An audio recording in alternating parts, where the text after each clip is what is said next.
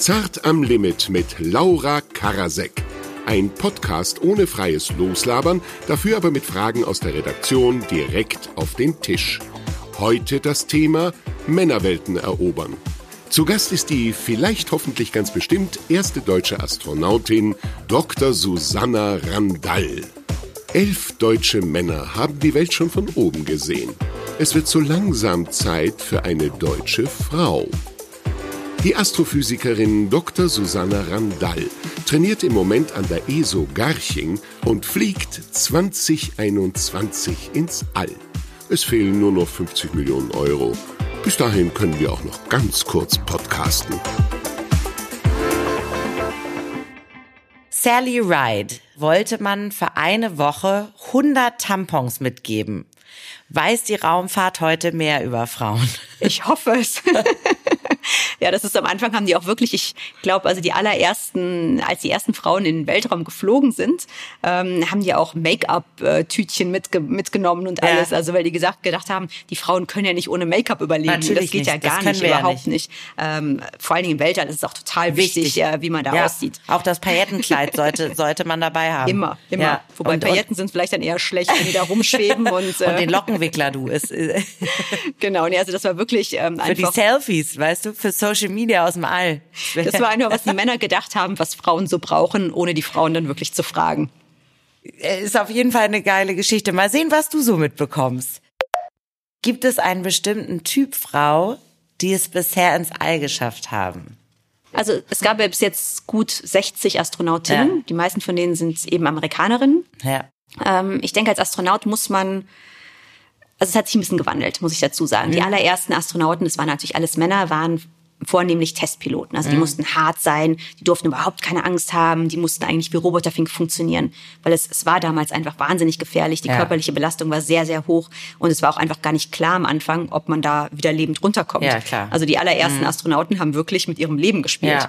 Ja, ja. Ähm, und inzwischen hat sich das wirklich gewandelt. Also inzwischen sind sehr viel mehr Wissenschaftlerinnen und Wissenschaftler dabei. Mhm. Da geht es vor allen Dingen auch darum, dass man eben ähm, im Team gut arbeiten kann. Mhm. Wenn man jetzt auf die Raumstation fliegt, ist man ja dann mehrere Monate mit ein paar anderen Leuten in einem sehr beengten Raum ja, zusammen. Das muss man ertragen. Sonst ja. kriegt man Lagerkoller.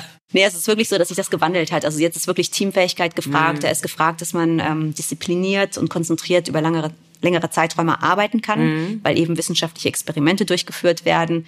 Also solche Sachen sind jetzt eher in den Vordergrund getreten im Vergleich zu den frühen Missionen. Deswegen würde ich sagen, heutzutage müssen Astronauten eher Allround-Talente sein. Okay. Also die müssen die wissenschaftlichen ähm, Anforderungen ja. natürlich bewältigen können, aber die müssen auch einfach gut mit Menschen reden können und die haben natürlich auch eine, eine Rolle als Vorbild. Das Klar. wird jetzt immer wichtiger. Das sieht man ja auch bei Alexander Gerst zum Beispiel. Ja. Der hat ja immer getwittert und alles und es war ein wahnsinnig wichtiger Bestandteil seiner Arbeit. Total. Also das heißt, man muss ein bisschen von allem können, auch kommunizieren. Nerventitel wie Germany's Next Top Astronautin oder Miss Universe. Mhm. ja, was, was soll man dazu sagen? ähm, es ist einfach, wie es von den Medien aufgenommen wurde am Anfang. Mhm. Es ist so, dass wir, also unsere Auswahl bei der Astronautin war sehr öffentlich, einfach weil wir zeigen wollten, wie viele tolle Frauen es auch in den Ingenieurswissenschaften, mhm. Naturwissenschaften gibt. Mhm. Ähm, deswegen wurde sich da eben bewusst für entschieden, dass wir das auch von den Medien begleiten lassen. Ja, finde ich sehr Und gut dann denke ich, dann war das halt einfach eine Begleiterscheinung davon. Klar, wenn man viele relativ junge Frauen auf einen Haufen hat, dann wird das relativ schnell als Castingshow dargestellt oder als Modelshow oder so. Die Bachelorettes, die ja, ja genau. also sowas. Das ist echt schade, stimmt. Ist eigentlich eine Unverschämtheit. Also ich fand es auch, ähm, inzwischen ist es viel weniger so. Also inzwischen werden wir ernster genommen, mhm. auf jeden Fall. Aber während der Auswahl war es wirklich so, dass es war, ah, die, die die schönsten Haare hat, gewinnt, so ungefähr ähm, dass das so ach, halb scherzhaft ja. gesagt wurde, aber dann wurde auch wirklich gesagt, ach ja, jetzt haben sie die bestaussehendste genommen oder irgendwelche solche Sachen, wo ich dann gedacht habe, das war jetzt eigentlich nicht kein Kriterium. War jetzt nicht. Und deswegen betone ich auch immer wieder, dass wir dieselben Tests gemacht haben wie auch ein Alexander Gerst. Mhm. Also es wurde wirklich aufgrund dieser Tests ausgewählt und nicht äh, deswegen, weil man jetzt irgendwie das genau, tolle Haare hat. Es wird abgewertet, genau. das ist genau. das Problem. Es wird halt so gewertet, als wenn, ach, ist ja lustig, ach, ist genau. ja süß, genau. was die da machen, Euer oh, wie schön. Da, Jetzt können wir uns das alles mal schön angucken genau. und die äh, laufen da schön in ihren Anzügen rum, hu, hu, hu, hu. Ähm, aber es ist natürlich eine Abwertung, Total. Ähm, was ich auch sehr, sehr schade fand. Auf der anderen Seite haben wir wahrscheinlich mehr Aufmerksamkeit ja. bekommen. als jetzt eine Männergruppe. Es ist immer die Kehrseite, ja, ja, ein bisschen schon. Du arbeitest in Bereichen, die immer noch sehr männerdominiert sind. Wie setzt du dich durch? ich glaube, es ist schwierig, da ein Erfolgsrezept zu haben, beziehungsweise ich glaube, ich habe das Erfolgsrezept noch nicht gefunden. Ähm, es kommt natürlich immer darauf an, mit wem man arbeitet. Also man kann das nicht gleichsetzen, ich arbeite mit Männern, es ist nicht immer gleich. Mhm. Ähm, ich hatte am Anfang meiner Karriere, hatte ich eher Probleme damit, ähm, einfach, ich glaube, von dem Selbstbewusstsein hier. Mhm. Also ich, ich saß dann wirklich bei meiner Promotion zum Beispiel in einem Büro mit fünf Jungs, mhm. das waren junge Männer ja. damals noch, und die waren alle ein bisschen so, was machst du denn hier? Also es war immer nett gemeint, also ja. es, ähm, aber es war schon ein bisschen, hat, es hat dann schon an mir ein bisschen gezerrt und habe ich gedacht, ach, kann ich das wirklich? Und ähm, habe dann zu Selbstzweifeln geneigt. Mhm. Ich hatte dann wirklich das Glück, dass ich einen Mentor hatte, meinen Doktorvater, der mich extrem bestärkt hat, der wirklich zu mir gehalten hat und mich motiviert hat, mir gesagt hat, du kannst das. Und ich glaube, das ist ganz, ganz wichtig. Also, dass man gerade am Anfang der Laufbahn jemanden hat, der an einem glaubt, der sagt, natürlich kannst du das, warum nicht? Im Laufe der Karriere bekomme oder habe ich zumindest dann auch das Selbstbewusstsein bekommen. Also nachdem ich dann mit der Promotion fertig war und dann auch meine Karriere gut lief, ähm, hatte ich nicht mehr das Gefühl, ich muss mich ständig beweisen und ständig durchsetzen, weil ich eben wusste, okay, ich kann das und ich hatte mir auch dann Respekt erarbeitet mhm. und dann war das auch alles okay. Ähm, aber am Anfang der Karriere ist es schon, kann es schon schwierig sein. Und wie sind diese Fragen? Also wenn dann jemand sagt, was machst du denn hier? Ist das eher so ein bewunderndes, also so, oh krass, hätten wir jetzt gar nicht gedacht? Oder ist es wirklich so ein in Frage stellen? Also so ein, du hast hier eigentlich nichts verloren. Es It's war, a boys club. Ja, es war, es war ein bisschen von beidem. Also ich meine, das waren jetzt auch Jungs eigentlich fast, würde ich sagen, mhm. Anfang 20, die natürlich auch ein bisschen unsicher waren. Die wussten dann auch nicht unbedingt, da ist jetzt ein Mädel, wie, mhm. wie gehe ich jetzt mit der um? Bis jetzt waren wir nur Jungs und konnten unser Jungs, Jungszeug mhm. reden und ähm, ich glaube, die haben sich auch eher ein bisschen unsicher gefühlt. Also ich unterstelle denen auch überhaupt keine bösen Absichten. Aber ich war eben die Exotin. Und Klar. als Exotin muss man sich dann eben auch ein bisschen mehr einfach behaupten und beweisen, bevor man dann dazugehört. Am Ende habe ich mit all denen ein gutes Verhältnis gehabt. Ja? Also so ist es nicht, ja.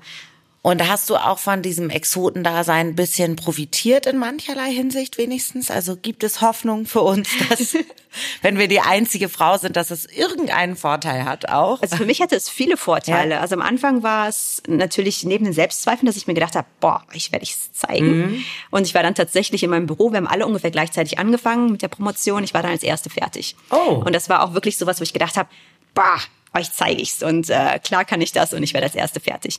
Ähm, und auf der anderen Seite ist es auch so, dass man, wenn man die einzige Frau ist, natürlich mehr beachtet wird. Also klar. ich hatte das jetzt, ich arbeite jetzt bei der ESO, wir betreiben die größten Teleskope der Welt in Chile und dort unten ist es natürlich sehr männerdominiert. Das ja. sind fast nur Ingenieure, äh, Astronomen, also fast nur Männer. Und ich bin dann da als junge Frau hingegangen und klar bekommt man da viel Aufmerksamkeit, aber im positiven Sinne. Es war ja. eher so, dass alle wussten, wer ich war, alle mir gesagt haben, hey, kann ich dir das erklären? Hey, wie läuft's? Brauchst du da Hilfe? Ähm, es war eher so, dass ich dann auch Vorteile hatte, einfach weil ich aufgefallen bin. Ja. Welches Vorurteil über Frauen in Naturwissenschaften macht dich heute noch wütend? Ich glaube, was ich, was ich nicht mag, ist, ähm, dass davon ausgegangen wird, dass man ein Mannsweib sein muss, sozusagen. Mhm. Also ich mhm. kriege sehr oft zu hören, ähm, sowohl, also positiv als auch negativ, aber du bist ja so klein und du siehst aus wie ein Mädchen, also ja, ich bin so eher so zierlich, Mädchen, ja. mädchenhaft. Aber sie ist sehr hübsch und zierlich kannst, für unsere Kannst Zuhörer. du das denn überhaupt, so nach dem Motto? Äh, du siehst gar nicht aus wie eine Astronautin. Nee, das ist so ein blöder Spruch. Ja, ja, kann ich mir vorstellen Ich bekomme das sehr, sehr oft und ähm, wenn es jetzt von Mädels kommt, dann sehe ich das eher als Kompliment. Dann sage ich denen, ja, guck mal, ich bin gar nicht so viel größer als du. Mhm. Und ähm, wenn ich das kann, dann kannst du das auch. Dann freut ja. mich das eher. Aber wenn es halt eher so ein bisschen herablassen kommt, ja, werd erstmal erwachsen, so nach dem ja. Motto, ähm, ja, das ist natürlich dann nicht so schön, ähm, dass ich einfach unterschätzt werde weil ich eben ja. recht jung und äh, genau. klein aussehe. Ja, ja. Astronautin ist eigentlich voll sexy. Ja, und es ist auch, muss ich ehrlich sagen, abtönend. Also, ja. und das ist auch einer der Gründe, warum ich als Teenager nicht unbedingt in die Physik gehen wollte, weil das waren halt alles entweder halt so Jungs im Karohemd mhm. äh, mit schlechter Haut, die ich, mhm. mit denen ich nichts zu tun haben wollte, oder halt eben wirklich ja Mädels, die dann eher aussahen wie Jungs. Ja. Und habe ich mir gedacht, ja, aber das will ich auch nicht. Ich will ja trotzdem, man kann ja auch Make-up tragen und sich gern nett anziehen ja. und andere Sachen machen, äh, Familie haben und trotzdem Ins in diesen Bereichen arbeiten. Wie gut, dass du das sagst. Das finde ich richtig cool. Oh, ich will dich im All sehen. aber unbedingt. Was können Männer von Frauen auf der ISS lernen? Wow.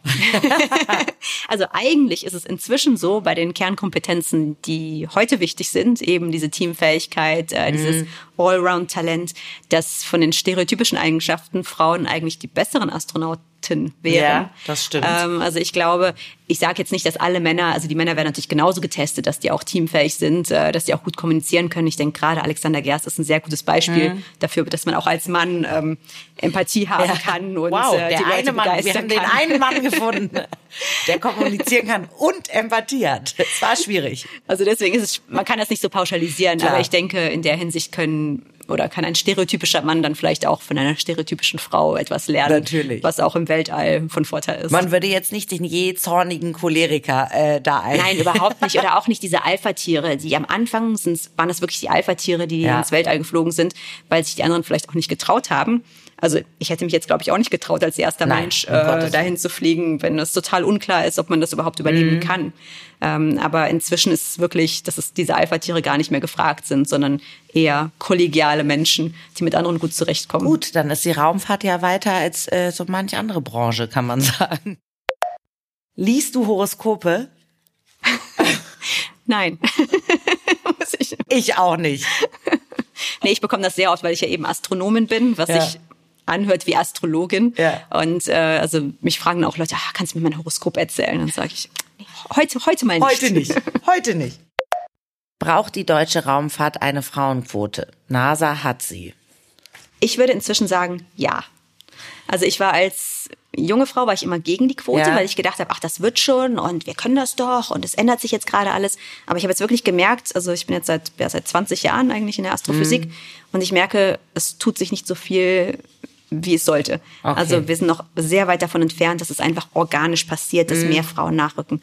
Deswegen denke ich, inzwischen brauchen wir eine Quote. Mm. Und bei Astronauten ist es ganz klar, dass wir eine Quote brauchen. Also ich meine, Deutschland hat keine einzige Frau in den Weltraum geschickt. Mm. Es ist einfach, es ist einfach nicht zu erklären. Nein. Und äh, ich denke, man muss da einfach dann auch aktiv, und das macht eben die Astronautin GmbH, ähm, dass wir da aktiv pushen dass da wirklich auch eine Frau gezielt eingesetzt wird, weil ja. das einfach wichtig ist. Wahrscheinlich, wenn dann eine mal im All war, dann heißt es so, ja, jetzt, jetzt, jetzt, jetzt seid ihr aber, jetzt müsst ihr euch aber zufrieden geben. Jetzt war ja eine mal. Das kann ich mir gut vorstellen als Argument. Ich hoffe nicht. Also ich hoffe, es wird sich zeigen, wie es auch jetzt bei der NASA der Fall ja. war, ähm, dass die Frauen genauso gute Astronauten ja. sind eben und äh, dass es überhaupt keinen Grund gibt, warum man da diskriminieren sollte. Gut, offiziell wird es natürlich damit begründet, dass es eben nicht so viele Frauen gab, die sich beworben mhm. haben. Äh, es ist so, dass sich bei der letzten ESA-Auswahl, die war 2008, 2009, mhm. dass sich da eben auch nur 16 Prozent Frauen überhaupt okay. beworben haben.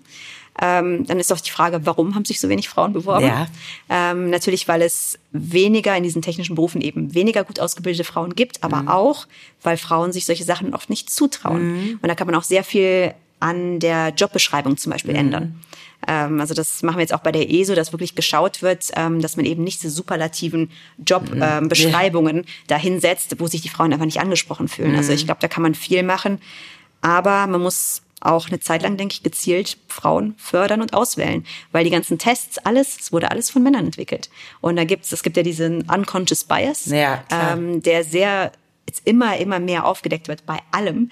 Äh, es ist sogar beim Schneeschaufeln und so. Also es ist Wahnsinn, wo überall dieser Unconscious Bias ist. Und das ist einfach, weil die Welt von Männern für ihresgleichen gestaltet wurde. Natürlich. Und wenn wir möchten, dass die Frauen da eben die gleichen Chancen haben, müssen wir halt aktiv erstmal da was ändern. Und dann, wenn sich dann Gleichgewicht eingestellt hat, dann denke ich, können wir auch ohne die Quote leben, ohne diese ganzen ja. aktiven ähm, Mechanismen. Was verdienen Astronauten? Gender Pay Gap steht hier. Es ist, also wir, ja. also ich persönlich verdiene gar nichts als Astronautin. Ähm, wir sind allerdings auch eine private Initiative.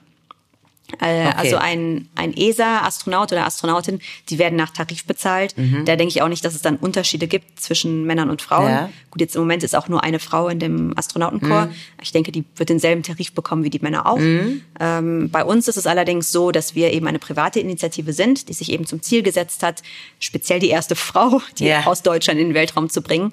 Und wir kämpfen wirklich um die Finanzierung. Und das ist ein sehr, sehr langwieriger, schwieriger Kampf. Ähm, Viele finden das im Prinzip toll, auch ähm, in der Politik, also bis, bis ganz in die, mhm. in die höchsten Etagen finden das alle toll. Aber es ist eben schwierig, das Geld für uns zu finden.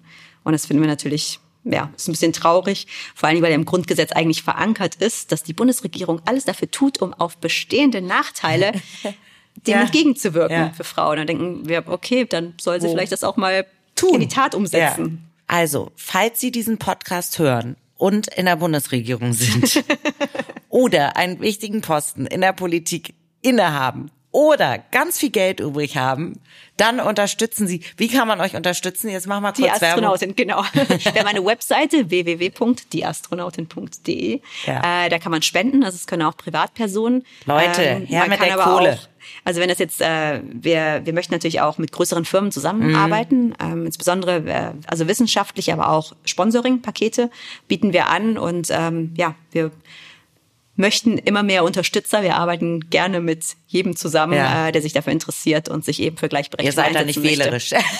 Wir nehmen jeden.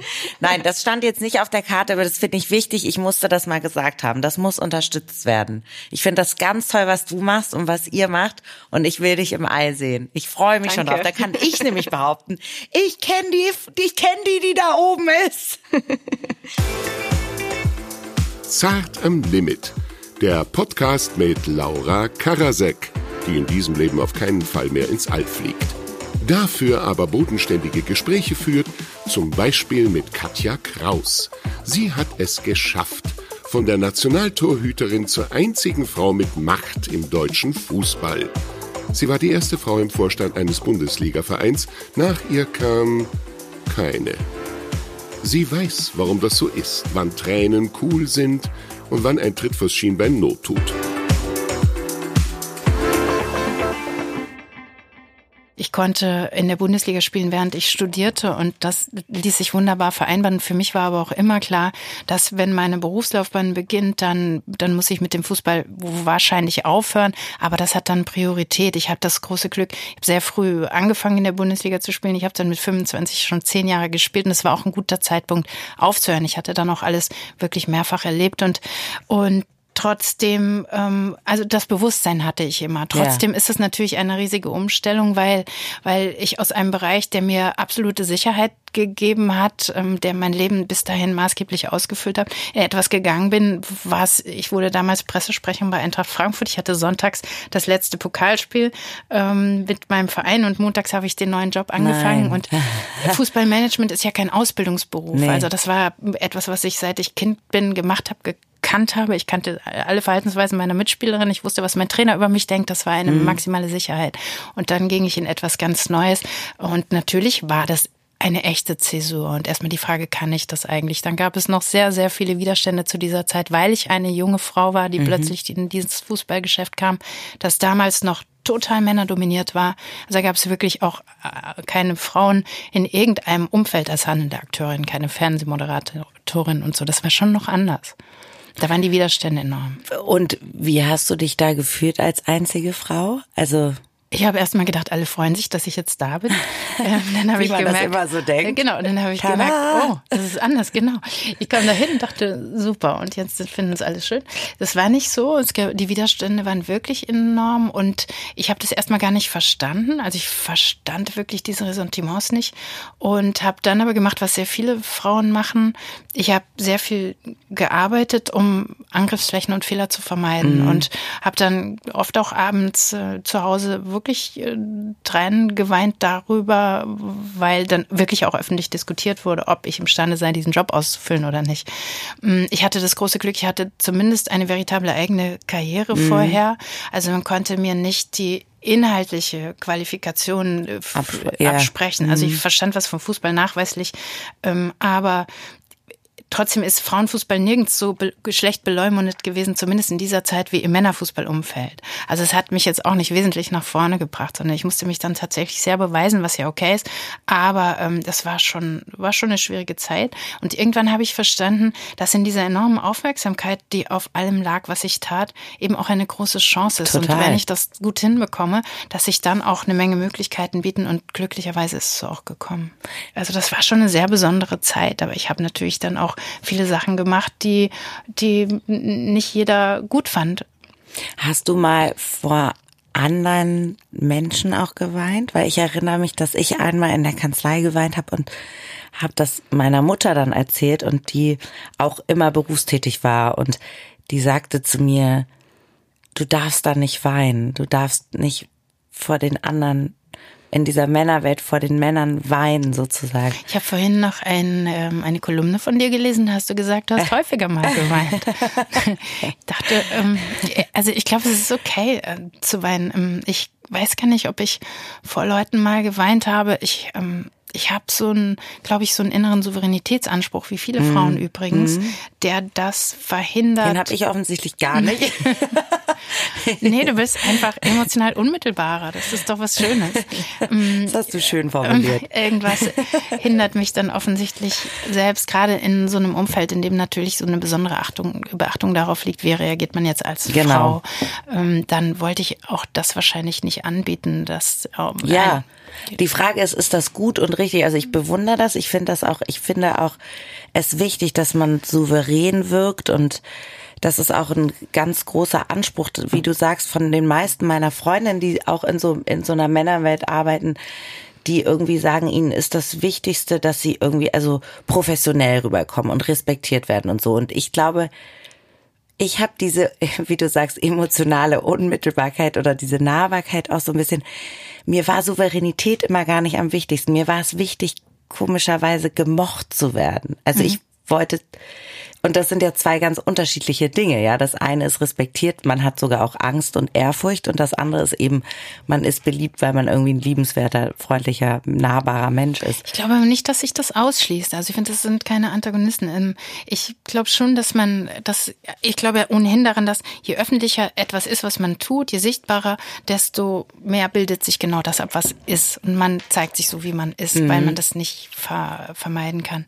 Ähm, ich finde schon, dass es wichtig ist, ist, dass man sich als Mensch auch so darstellt, wie man eigentlich ist, weil ansonsten, wenn diese ganzen Menschen in öffentlichen Funktionen mit den Sozialpanzern, ich glaube, die kommen dann wirklich nicht heil raus. Das ist auch keine gute Art ähm, zu kompensieren und damit nee, und das ist so anstrengend, das so lange aufrechtzuhalten. Ja, also immer wenn ich wenn ich äh, so tue, als wäre ich unkompliziert oder nein, also so eine Fassade, das ist einfach mir dann auf Dauer zu blöd. Also ich und man wird für die Menschen auch unglaubwürdig. Ja. Ähm, das ist, also ich glaube schon sehr an Nahbarkeit. Ich glaube auch überhaupt nicht an, an Dickfälligkeit. Ich glaube, das passiert dann was anderes mit den Menschen. Also irgendwas macht. Ich glaube auch das. nicht an Dickfälligkeit. Mhm. Ich habe das immer gehasst, wenn die zu mir gesagt haben, es steht auch in einer meiner, also so dieses, du musst dir ein dickeres Feld zulegen. Das haben meine männlichen Kollegen in der Kanzlei immer gesagt.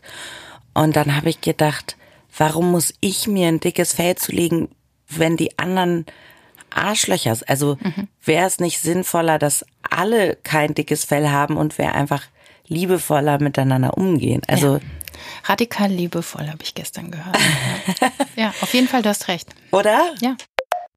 Du warst die mächtigste Frau im Fußball, aber nach dir kam keine. Warum? Woran scheitern Frauenkarrieren im Profisport? Die scheitern gar nicht, die beginnen gar nicht erst. Also die, die, warum das so ist, das ist die Tatsache, dass das von Männern gemachte Regeln sind und weil Männer das nicht anders haben wollen. Ähm, die Frauen scheitern nicht. Das hat auch was mit den Glaubenssätzen zu tun.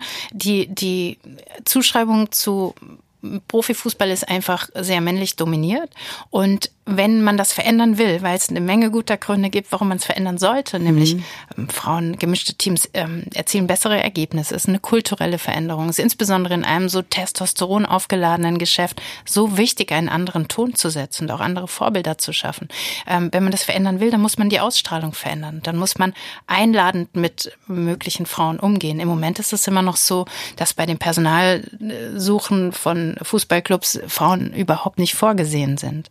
Und und ich glaube, das muss sich dringend verändern, weil der Sport eine gesellschaftliche Vorreiterrolle einnehmen könnte mit mhm. all der Strahlkraft, die er hat.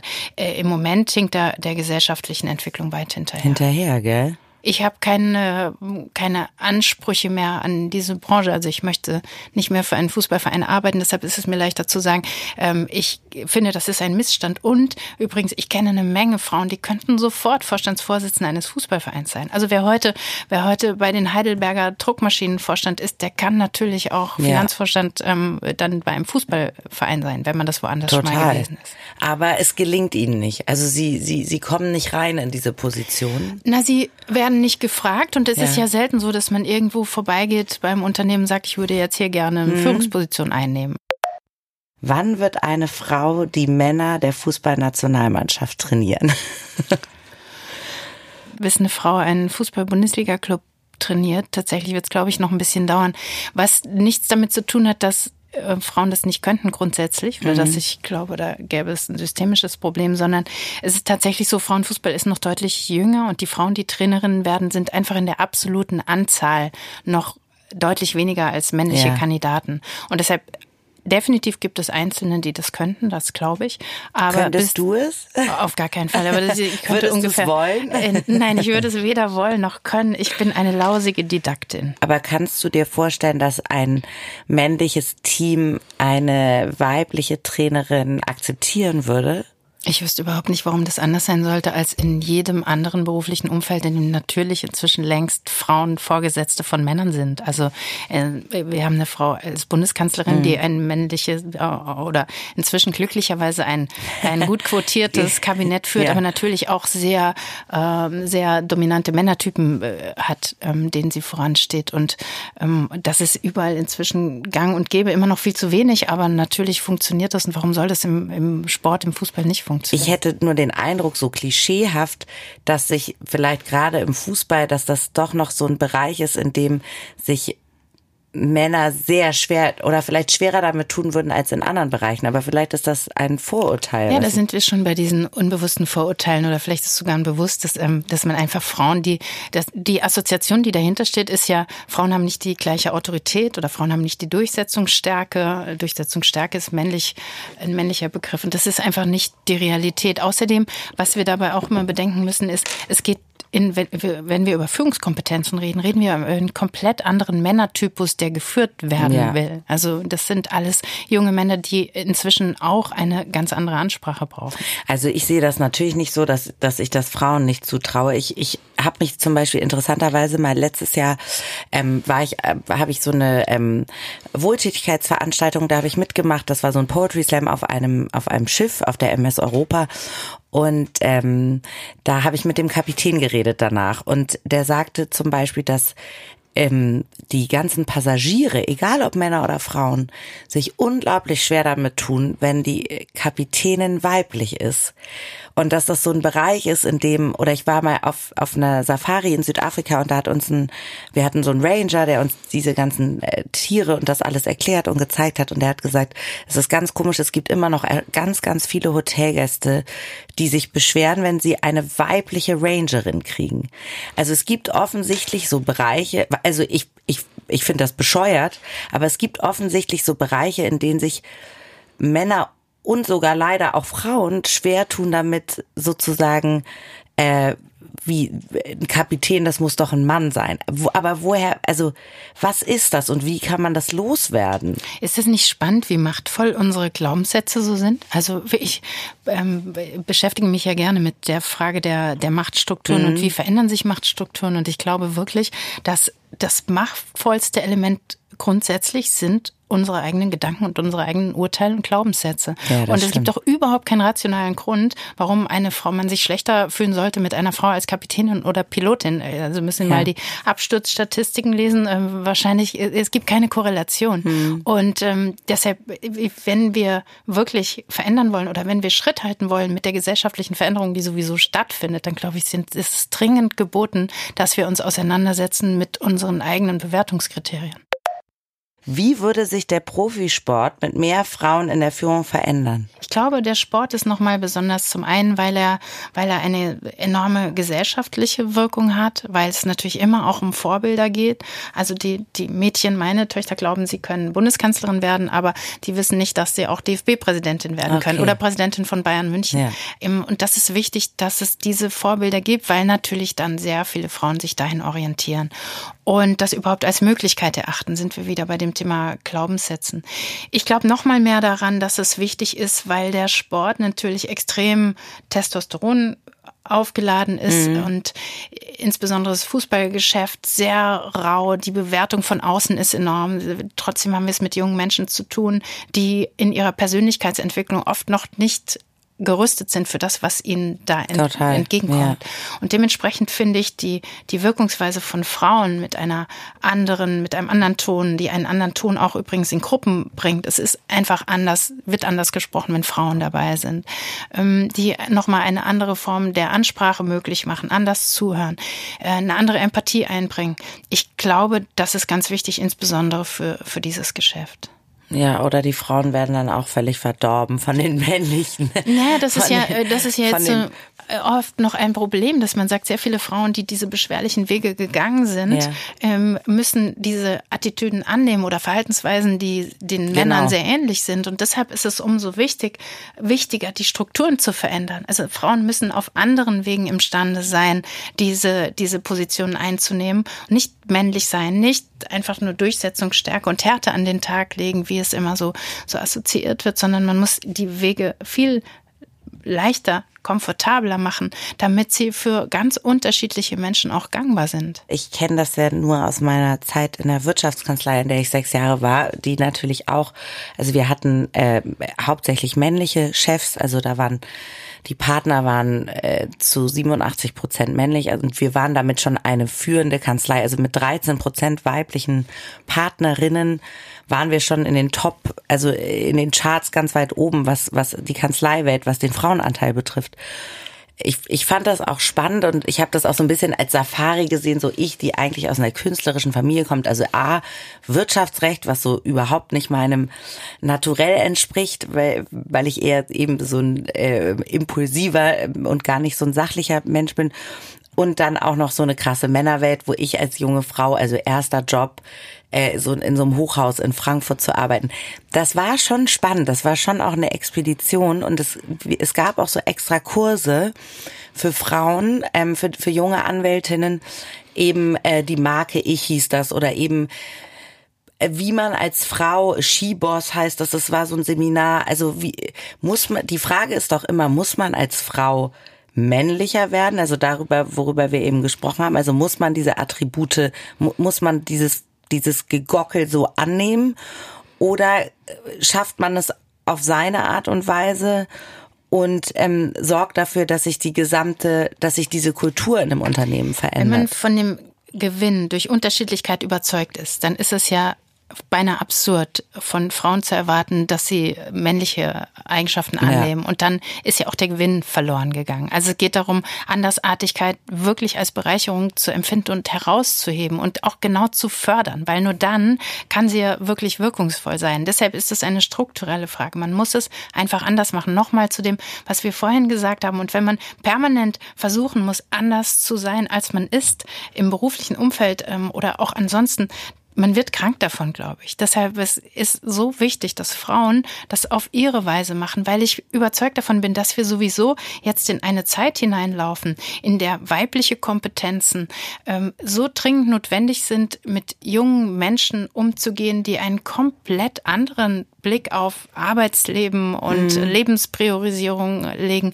Das wird ganz wesentlich sein. Die sind nicht mehr durch durch Autorität und und ähm, Härte und so klassische Anforderungen zu, zu motivieren. Das ist anders geworden. Und das wird immer noch weiter anders. Ja. Ja. Und übrigens, die jungen Männer werden auch anders. Es geht nicht nur darum, Frauen anzusprechen, sondern auch junge Männer werden anders motiviert. Sie können auch einem jungen Fußballspieler nicht mehr sagen, äh, geh raus und friss Gras. Der möchte wissen, was gibt's eigentlich für einen Plan und wie, wie soll ich mhm. auf den Platz gehen? Und der braucht eine andere Form der Ansprache. Ähm, junge Menschen wollen einfach anders geführt sein und deshalb brauchen wir andere Führungskräfte. Und ich glaube, dass es für Frauen leichter ist, diese Kriterien so zu erfüllen, weil sie ihnen erstmal per se näher sind und dementsprechend äh, ist das schon mal eine gute Entscheidung, grundsätzlich zu sagen, wir wollen mehr Frauen in Führungspositionen. Noch dazu ist es ohnehin ein Unrecht, dass wir in Deutschland mehr als die Hälfte der, der Gesellschaft äh, Frauen sind. Und äh, warum sollten wir mit irgendwas weniger als 50 Prozent zufrieden sein? Ja. Jetzt stellt euch folgende Situation vor. Im Meeting bist du die einzige Frau. Deine Idee wiederholt der Kollege neben dir und verkauft sie als seine. Mit welchen Tricks schaffst du es, dass die Männer dir zuhören? Oh, das ist ja richtig hier ein E-Learning, Tutorial. Assessment Center. Ja, genau. oder? ja, ähm, ich Ich kenne das immer wieder. Also dieses, der Mann sagt, was die Frau schon gesagt hat und plötzlich genau. hören alle zu. Und das und sind immer so sagen, diese, wow. diese wiederholten Bilder. Oh, das macht ähm, mich so aggressiv. Ja, ich glaube, man muss es Koch einfach, da. Äh, man kann es ja ansprechen. Ähm, also ich kenne diese Situation gar nicht so häufig, aber ich glaube wirklich, es ist ganz wesentlich, das dann, dann einfach zu thematisieren.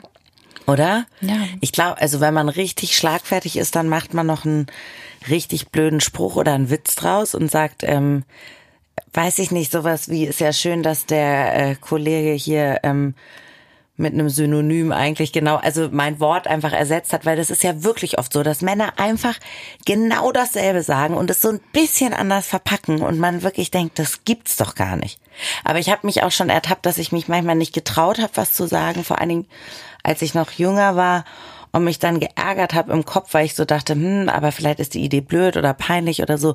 Und dann hat es wirklich jemand vor mir gesagt. Ähm, und dann denkt man so, oh Mist, ich hätte mich jetzt auch einbringen können und mir fehlte irgendwie der Mut. Also ich kenne das schon auch, dass man, dass man gerade in so großen äh, männlichen Runden, dass ich da früher schon auch mit mir ringen musste, obwohl man das vielleicht von mir jetzt gar nicht so denken würde. Da ist man wieder so bei Selbstwahrnehmung. Aber das ist natürlich auch wieder eine Führungsaufgabe. Also wenn jemand eine solche Gruppe leitet, dann kann man natürlich auch das Augenmerk darauf richten. Mhm. Also im Bewusstsein dessen, dass Frauen in der Regel, in der Regel nie pauschal, aber in der Regel zurückhaltender sind, dass sie die, ihre Beiträge eher durchdenken, dass sie eher darüber nachdenken, hat es eigentlich schon mal jemand gesagt, dann kann man das auch bewusst forcieren. Also wenn man Frauen fördern möchte, muss man wirklich auch das Bewusstsein darauf legen, dass sie dann eine bestimmte Form der Förderung brauchen. Und dann beginnt das auch in sehr kleinen Momenten. Total. Und deshalb, wenn Frauen in Führungspositionen sind, haben sie natürlich einen viel besseren Blick dafür, weil sie diese Wege auch schon gegangen sind. Genau, weil sie die Situation total nachvollziehen ja. können. Nur es kommt dann so kleinlich, also es ist ist ja so zwiespältig, weil man ist immer die Spaßbremse in dem Moment, in dem man dann sagt,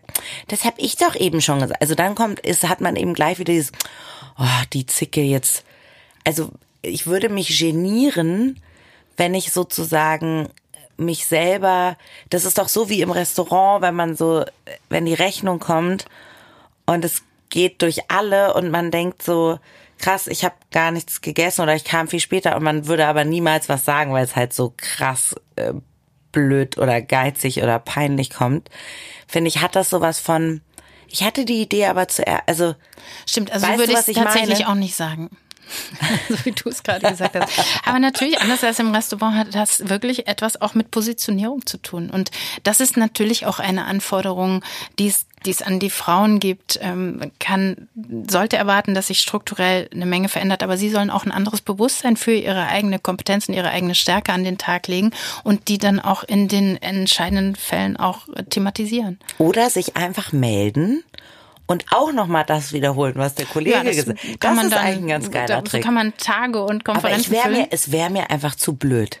Ich würde selber rot anlaufen, wenn ich zum dritten Mal die Idee, also wenn ich etwas vortragen würde, was schon dreimal gesagt worden ist, hm. ich würde mich schämen.